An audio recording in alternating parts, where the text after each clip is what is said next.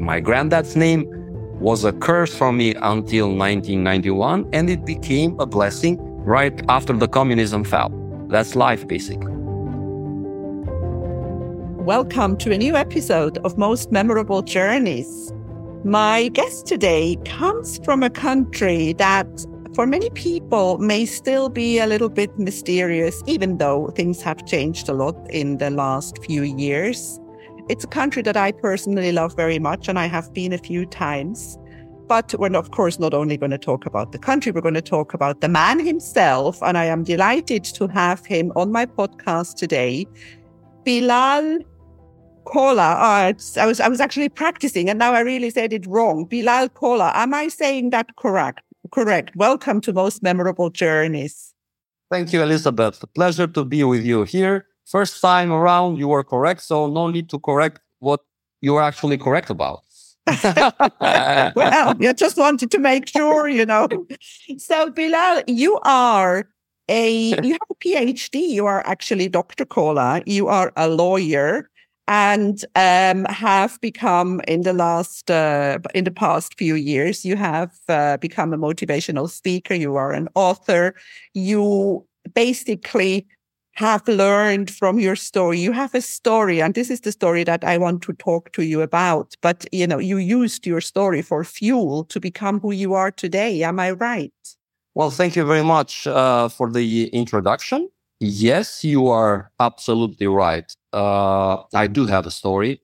And uh, yes, I believe that in terms of what I'm doing now with my life, and of course, in terms of what I aspire to do early in my youth, yes, I've used my story as fuel for uh, all the ambitions I had about educating myself and uh, the ambitions I had about let's say being a force for uh, good and uh, somebody who could you know do his best to contribute and become a positive influence for the life of others.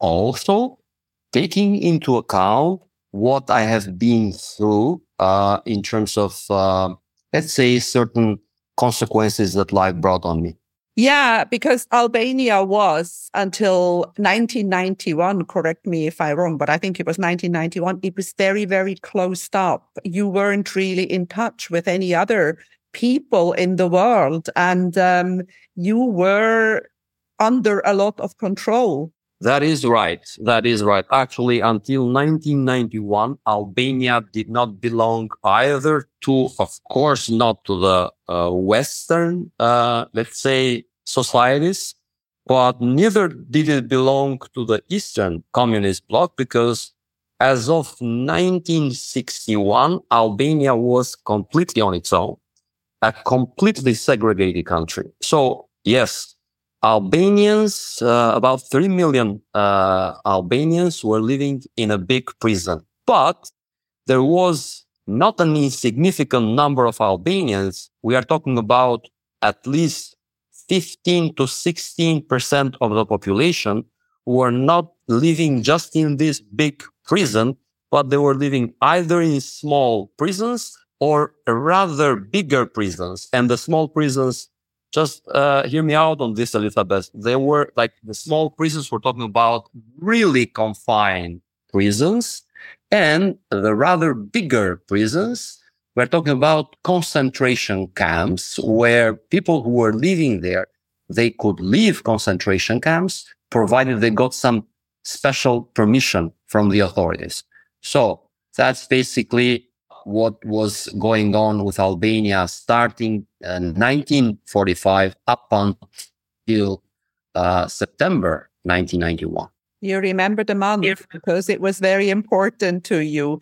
Um, because I read that you were actually in one of those concentration camps and you couldn't finish school. Well, I was born in a concentration camp and I was released from the concentration camp when the communist regime completely collapsed.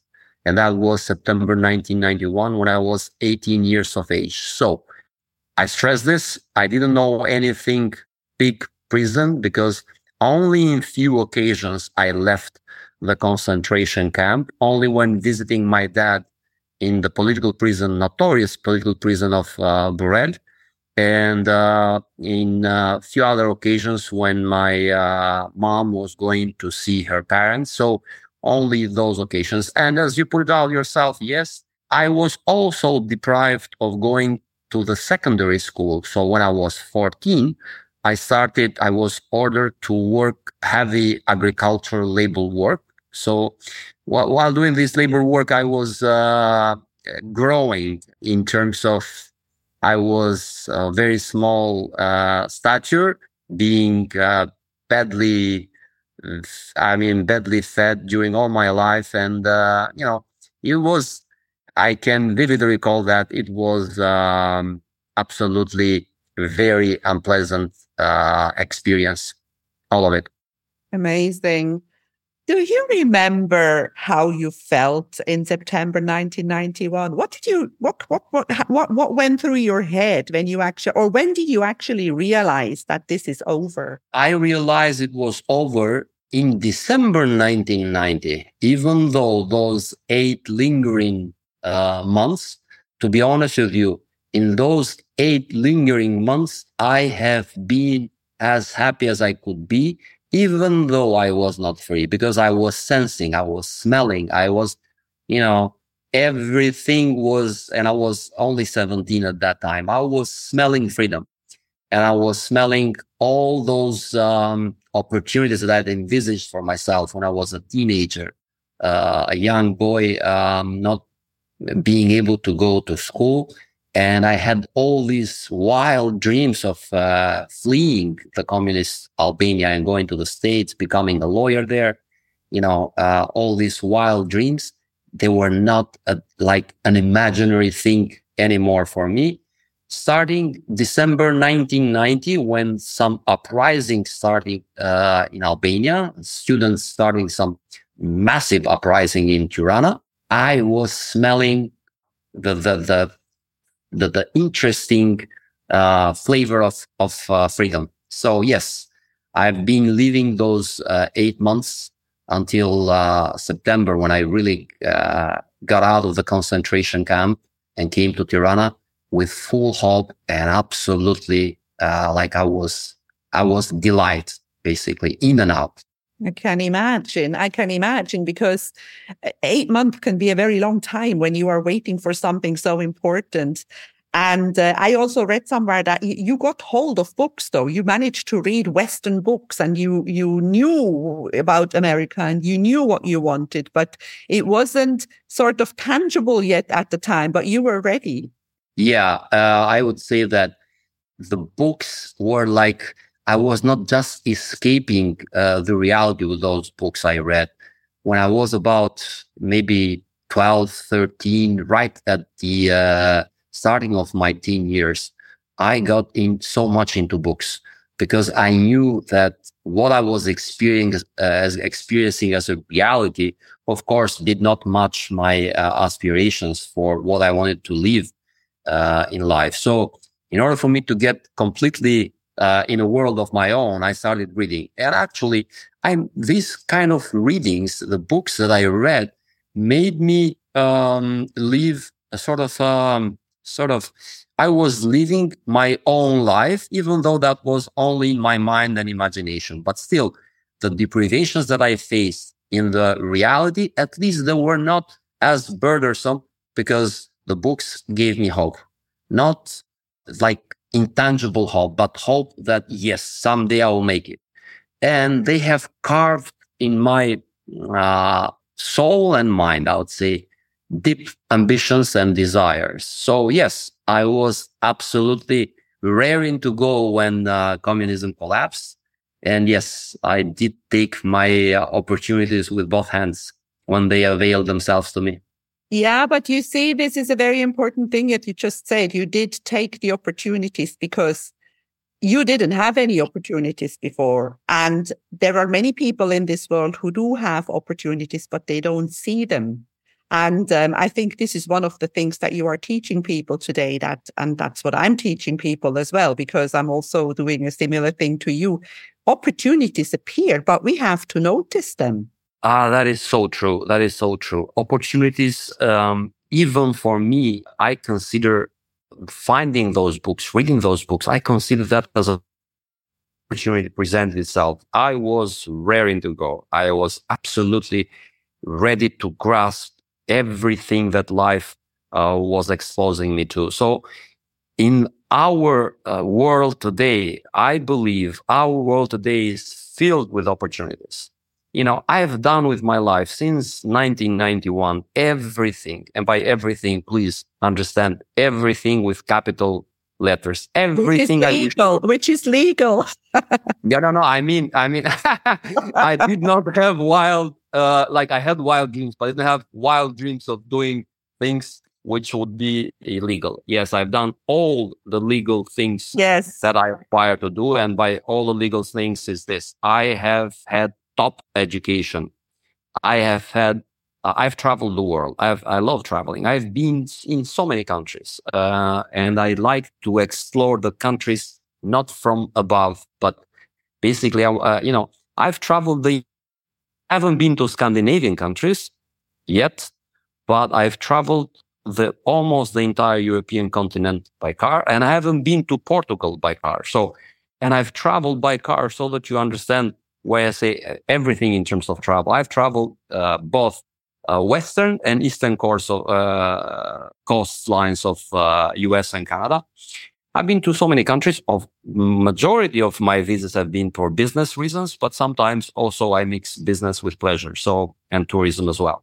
I was just going to say where I when I visit the country that you live, I, I wanted to visit Cyprus for a long time. Uh, like five years, I had made my plans to come and visit Cyprus, but of course you catch up on on things. You have to do uh, the business that you do. You have, I mean, all these things, and the opportunity availed itself that the International Lawyers Conference that I uh, I'm a, I was a part and I'm still a part uh, with headquarters in London. They organized a conference in Cyprus, and I said, here I am. I'll go to Cyprus attend this conference and have a little bit of holidays and explore explore the place. So that's what I did. When I said I've done everything, uh, yes, in terms of uh, my career, I've uh, done everything I have wanted to. Uh, I finished my education. I did my LLB, my bachelor's uh, bachelor degree in uh, law in London. I also did my master's in international business law in London. And when you mentioned my PhD, which is in strategic leadership, I did that in an American university in Vienna while I was teaching. It was like a barter transaction while I was teaching students, uh, undergraduate students in that university business law, which I've done in Albania for like 15 or more years in a university in Albania. So, uh, I would say that starting 1991 until 2023, I've done everything I kind of uh, dreamt about when I was in that concentration camp. Wow. And I also read somewhere that you, and, and we were talking before about opportunities. You met somebody who, who helped you go to study in the UK, right? That is correct. That is correct. it, it is. Uh, let me just share this with, with you, Elizabeth, and your audience. It happened uh, that out of uh, three nephews that my granddad had, it was me who actually inherited his name. My dad named me after his own dad. And only because of that, because my brother, he was allowed to go to the secondary school. My uh, cousin, he was also, and they are uh, elder than me, they are older. So yes, they were allowed to go to the secondary school because internees, they were not allowed to go to university or college, but uh, secondary school, it was okay. Uh, we could go. It was like a special exclusion from this rule, from the exclusionary rule of higher education, my case. And the communists uh, did this whenever they had, uh, because my granddad used to be a prominent political figure during, uh, let's say, late 1930s and during the Second World War.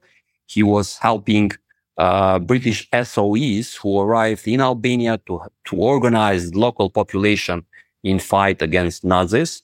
And I stress this. My granddad was somebody who had an affinity for German, let's say, German speaking countries because he was someone who was educated in Austria himself.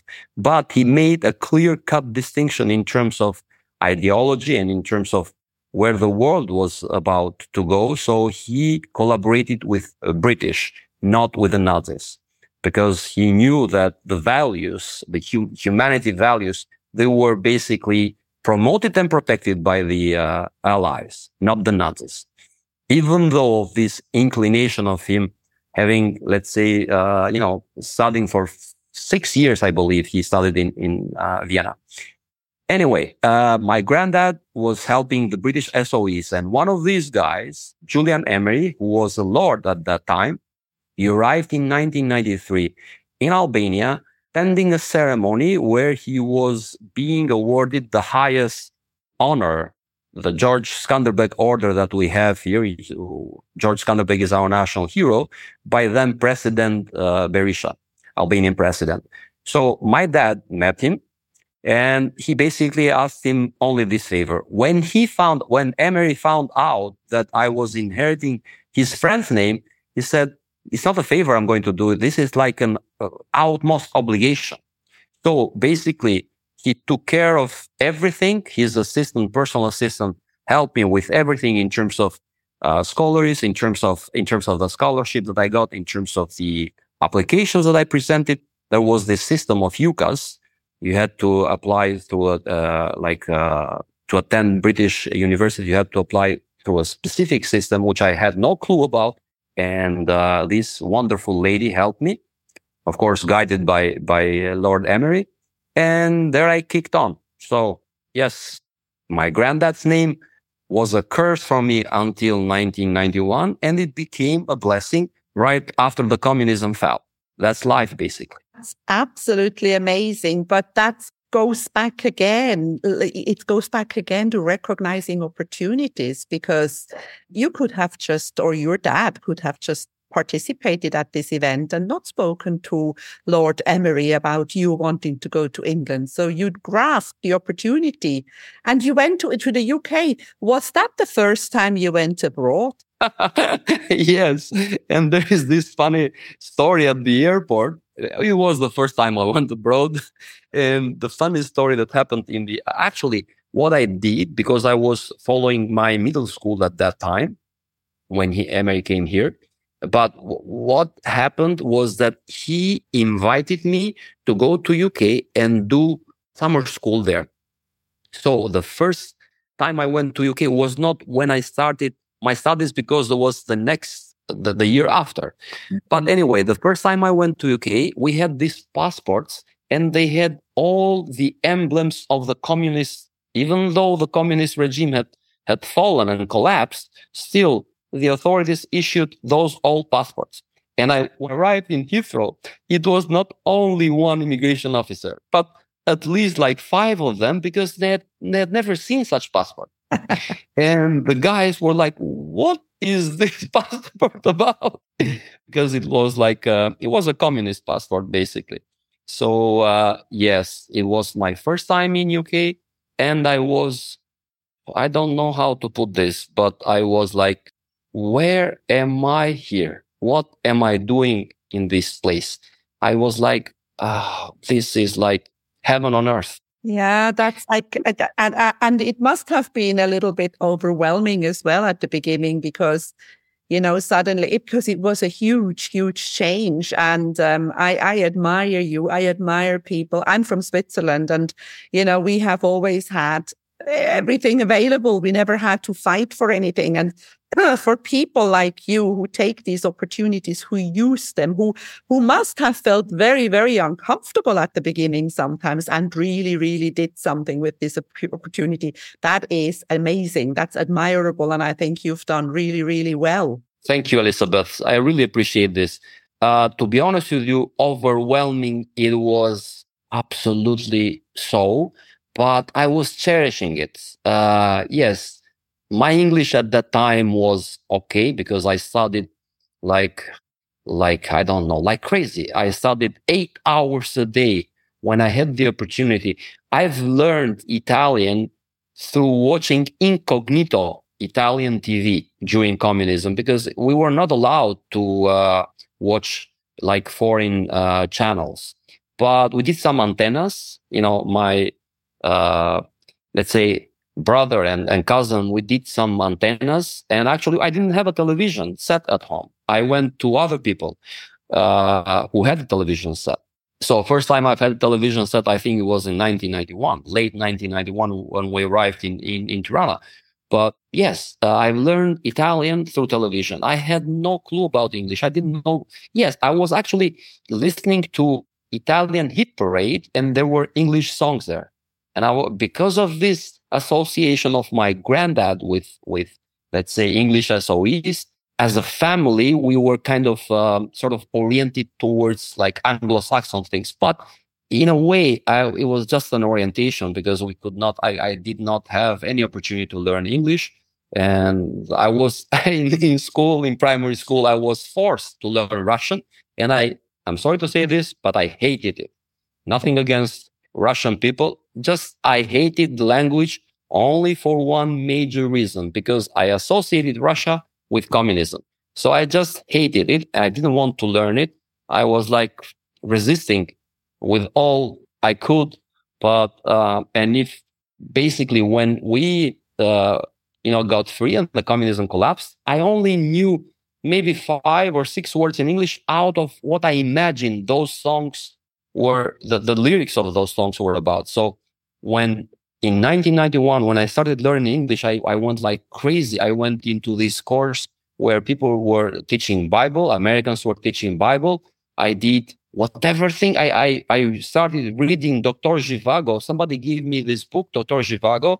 I knew maybe about 200 words in English and I was reading Dr. Zhivago with a vocab, with a, with a dictionary. It, it just so I've sort of tried to practice colloquial English, tried to expand my vocabulary, everything. And I was, I, I believe I read Dr. Zhivago maybe for about two weeks because I had nothing else to read.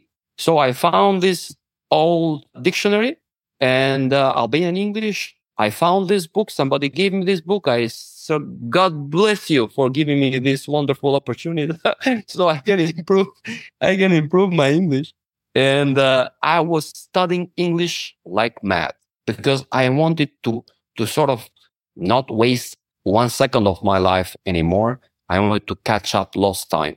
And so when I went to UK in um, 1993, that was doing this, doing this uh, summer school. I managed to get into the advanced level for one, for that one month because, you know, without ever practicing English before 1991 for only two years, I had managed to go to a level of at least having some, some, uh, English, uh, skills. And, uh, that was it. That was it all thanks to Dr. Zhivago. You see oh, what Mainly, yes.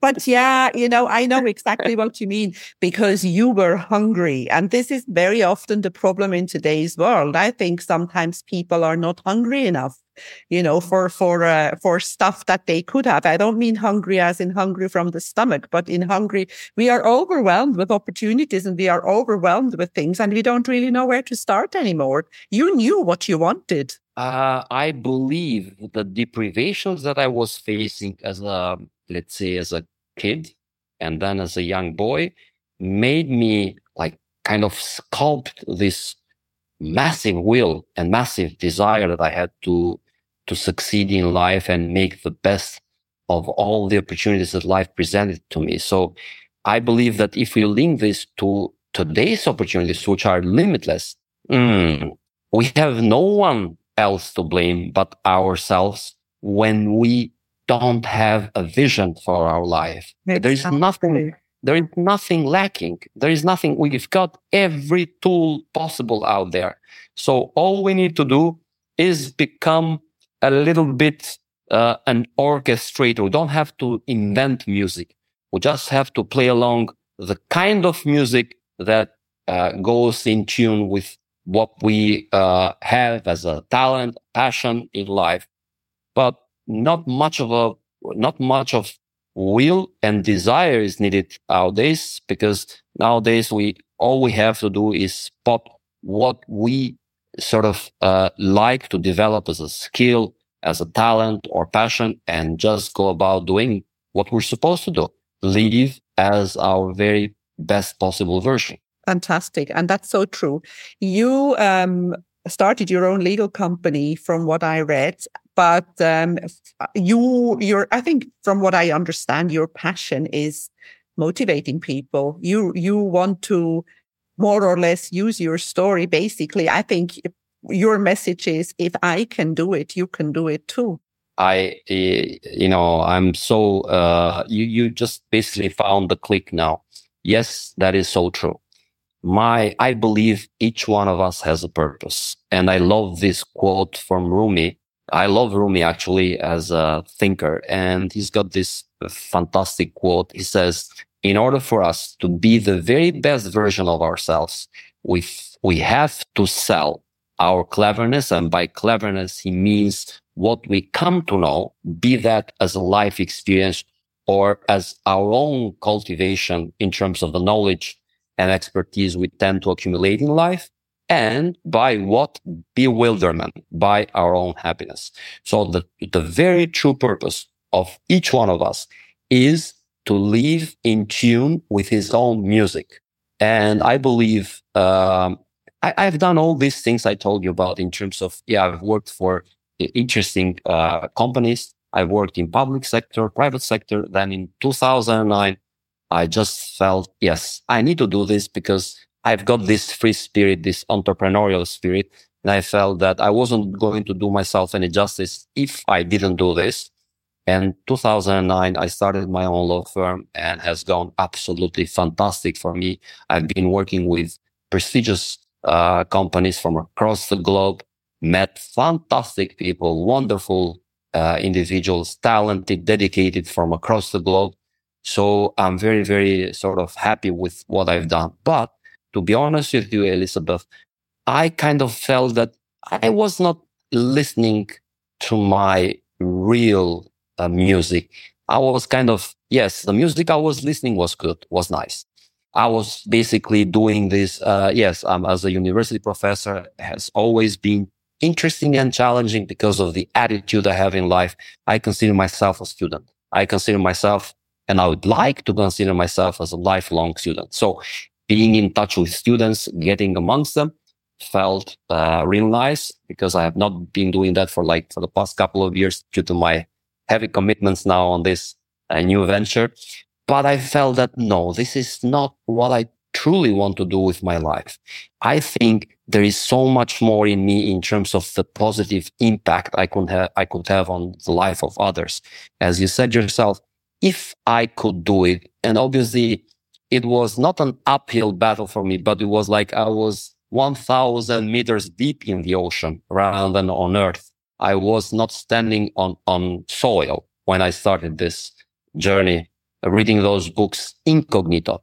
Uh, and uh, I believe I've come to a point in my life that I've fulfilled all my sort of, you know, I've grown myself. Of course, I, I, I feel and I need to grow each single day of my life, but I feel now that I've come to a point where I could share with others what I come to know and what I've come to cultivate as mindsets, as experiences, and as expertise in terms of the soft skills that I have developed. So that's, that's about me now. I intend to do this as long as this is not going to be, I don't have a plan for retirement, by the way. If I'm, uh, if I live 90 or 100, I'm going to do that until the very last day I breathe.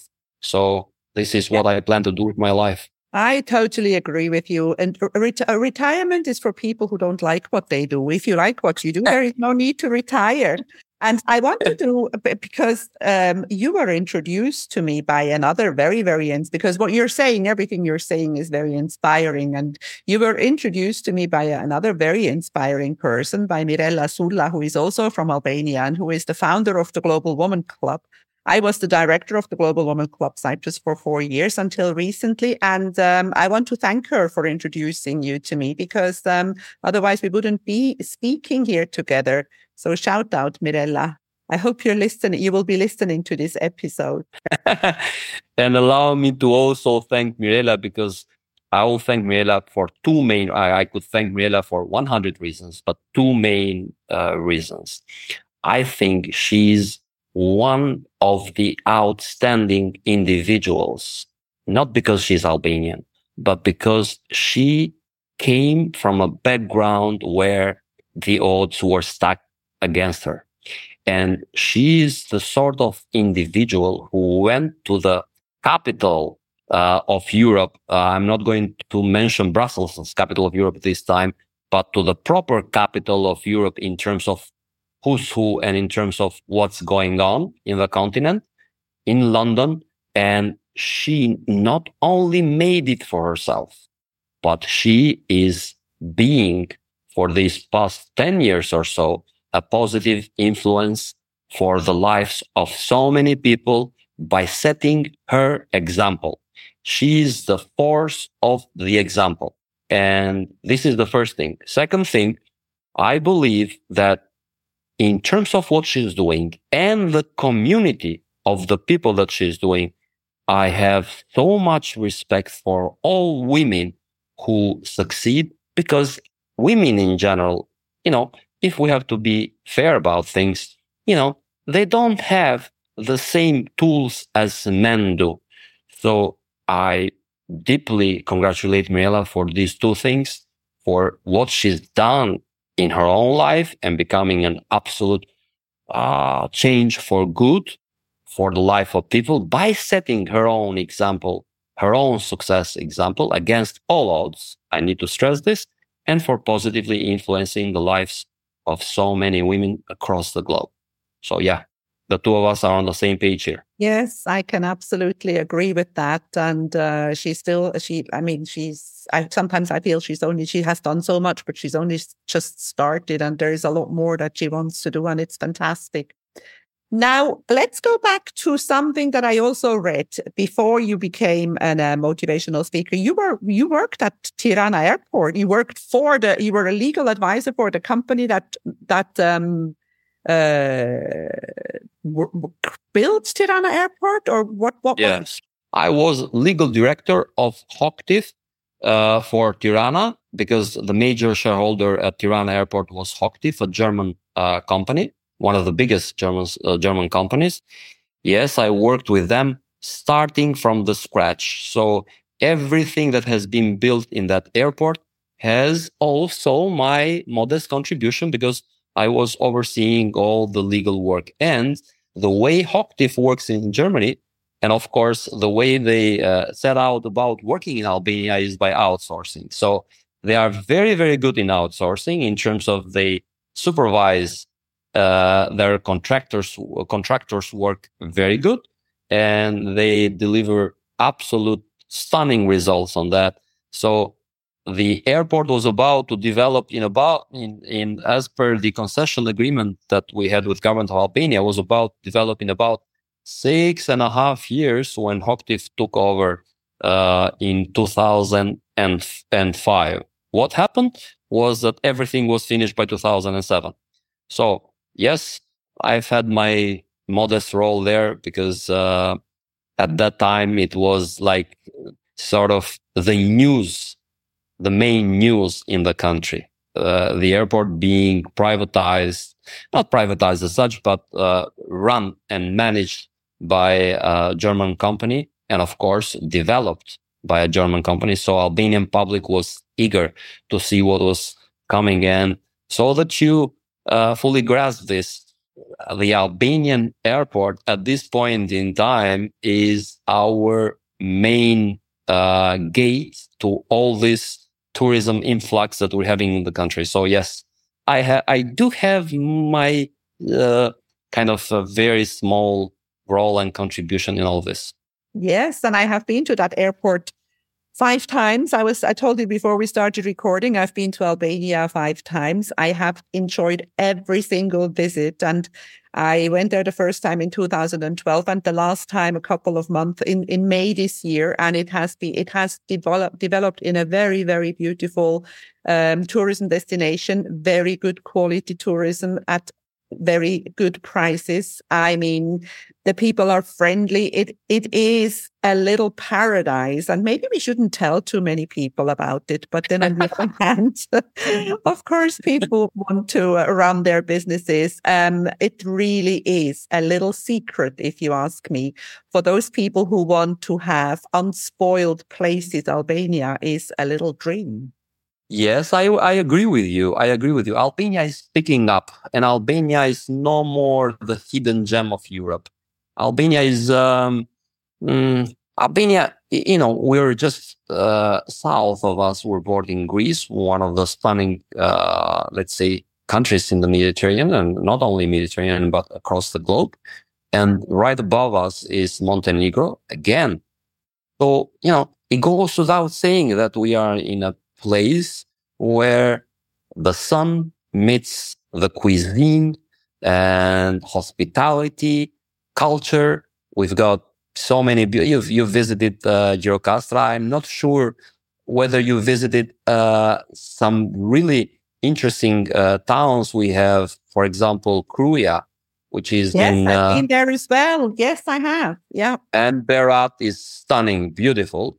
So we have some really interesting uh, towns and cities here, but the coastal line we have in the southern Riviera and what we have as beauty in the Albanian Alps are, you know, they are, I'm not going to say unparalleled, but they stand on their own. Yes. They can very easily stand on their own. I couldn't agree more. And uh, it really, really is beautiful.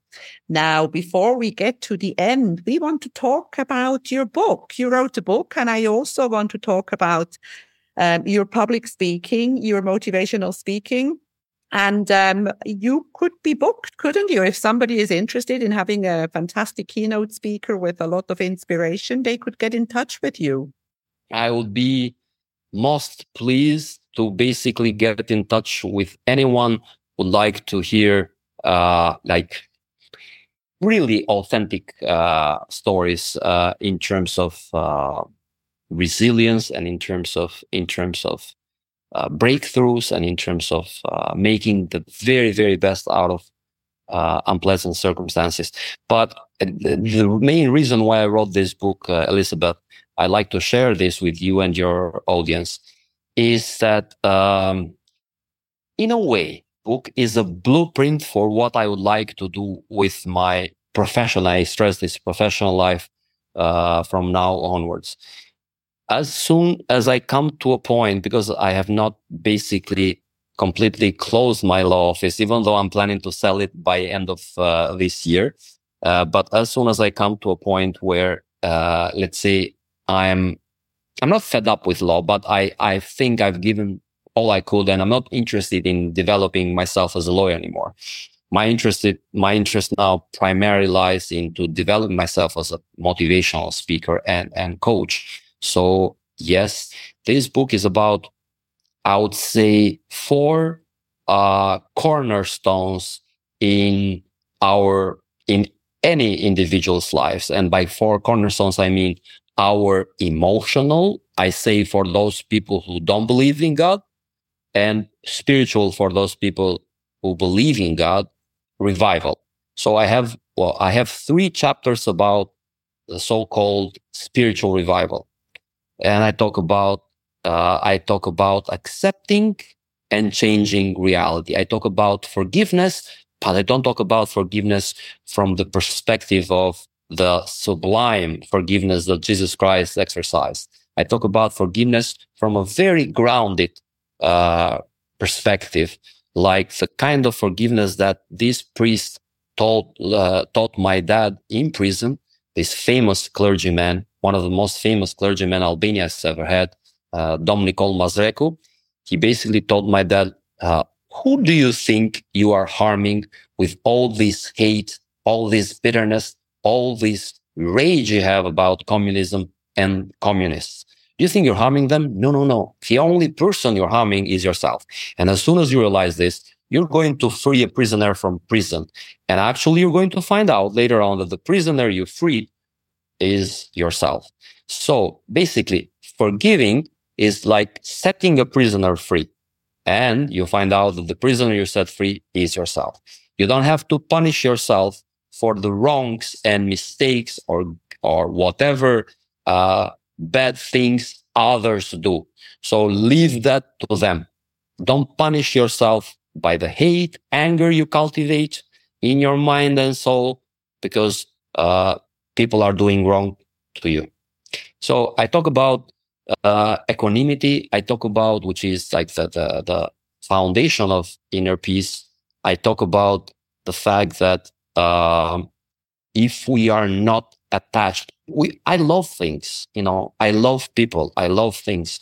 I love ideas. But hey, I'm not attached, or at least regarding people, because this is most the most difficult thing. I tend to not attach myself to anything in terms of being clingy, in terms of, you know, this, whatever we have on, in our life is transitory. We are transitory. Every, our clothes, our car, our, everything is transitory. So we better cultivate the mindset of appreciating and being thankful about the things we have rather than being clingy to them. Our kids, I love my two kids as much as a father could love them. But am I not aware of the fact that by the time they are 18, they are going to go and have their own lives? I should be aware of that because if I'm not, then I'll be suffering. So I talk about non, non-attachment from, let's say, an emotional and spiritual perspective, but also from a physical perspective. I talk about, uh, then other aspects, uh, in terms of, uh, let's say, realizing our full potential. It is only us that have the obligation to make the best of the circumstances because circumstances will always be there, whether we like them or not. But Kennedy, President Kennedy has said this fantastic quote. He says, the Chinese language, which is basically one of the oldest languages that is currently spoken, has two hieroglyphs, two characters for the word danger. Word danger is described or is written by two different distinct characters. One means opportunity and one means uh, like uh, something which resembles to being extinguished, like death. So you can, we can choose. We can live our life in fear or grab the opportunity, whatever opportunity life presents to us, because life is always presenting opportunities. And if there's something bitter that we experience, try to learn from that bitterness in terms of uh, serving as a lesson in terms of improving yourself, be that from the uh, physical perspective, intellectual perspective, material perspective, or, or, or whatever perspective or relationship perspective. And I talk about uh, emotional intelligence. I talk about social intelligence in terms of achieving success everybody should know that it's not our IQ which uh, basically lays the path for our success, but is our emotional state.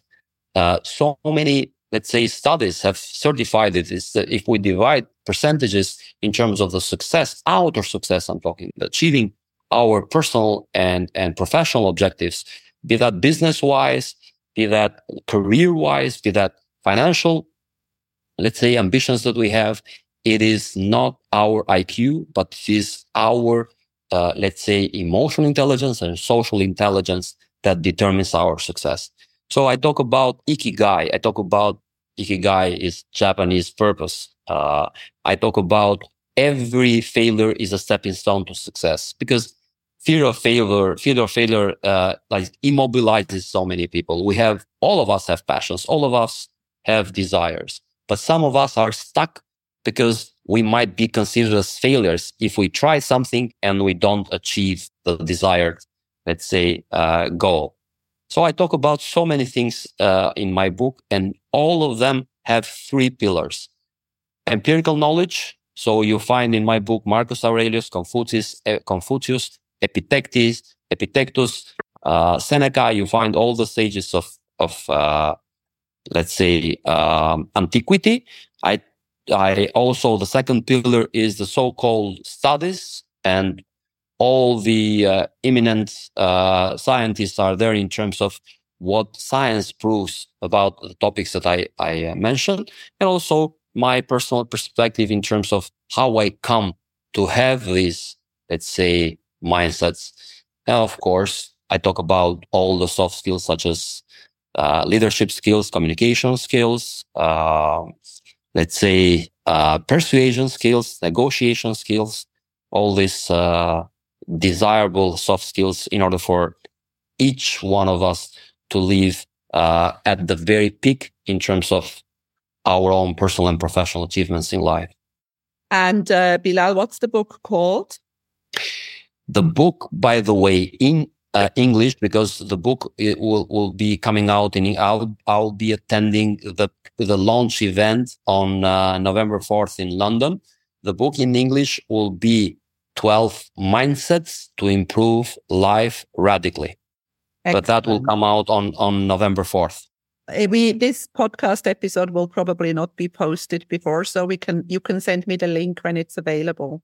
Thank you, thank you so much, Elizabeth. Really appreciate that. I think that was uh, a fascinating and it sounds like a fascinating book and it contains more or less everything that uh, people should know to live a meaningful life. And I think this is a good end to this podcast episode. Any last words, Bilal? I truly enjoyed the conversation with you and I really like to keep in contact because I would like to learn uh, as much as I can from uh, someone like you who's been doing this for years and years. And uh, just uh, the only thing I say is that I, this is our first, uh, let's say, podcast.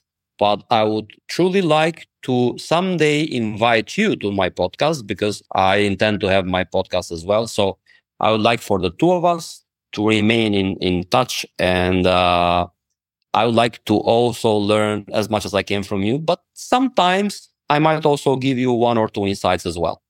It will be my absolute pleasure. And I think what you said during the conversation, life is a lifelong learning process. We never ever know everything. And if we are willing to listen to people, we can always learn something.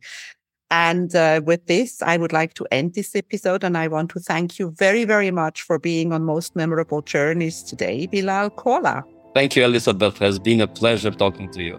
Thank you. If you enjoy my podcast, please like, share, and subscribe to my channel.